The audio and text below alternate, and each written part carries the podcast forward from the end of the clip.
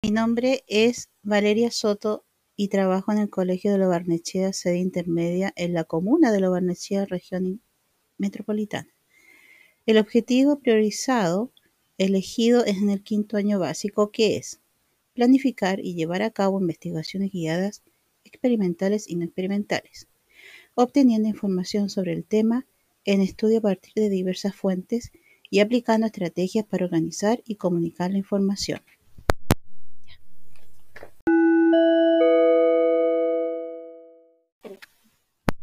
De la elección. Considero que este OAP es fundamental en las ciencias debido a que es el pilar más importante que deben tener los niños y niñas para tener un pensamiento crítico, lógico, con capacidad reflexiva. Además, permite la autonomía, la proactividad y la colaboración con el resto. Finalmente, sirve para todos los ejes temáticos en el currículum en ciencias. Indicadores a evaluar en quinto año básico. Indagar en diferentes fuentes y obtener información útil frente a las preguntas que formulan o escojan.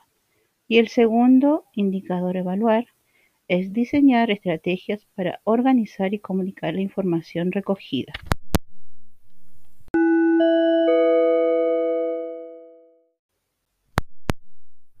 Explicación de la elección de estos dos indicadores.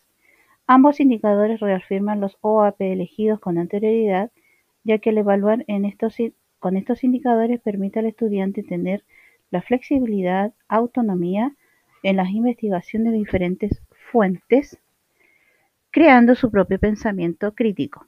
También para el profesor es más factible presentar otro tipo de instrumentos evaluativos, no los tipos normales como una prueba formal, sino con otros criterios mayormente cualitativos, que permite al profesor observar las habilidades, actitudes y conocimientos de los mismos estudiantes, sobre todo en el contexto actual en pandemia que ha transformado a todo el mundo.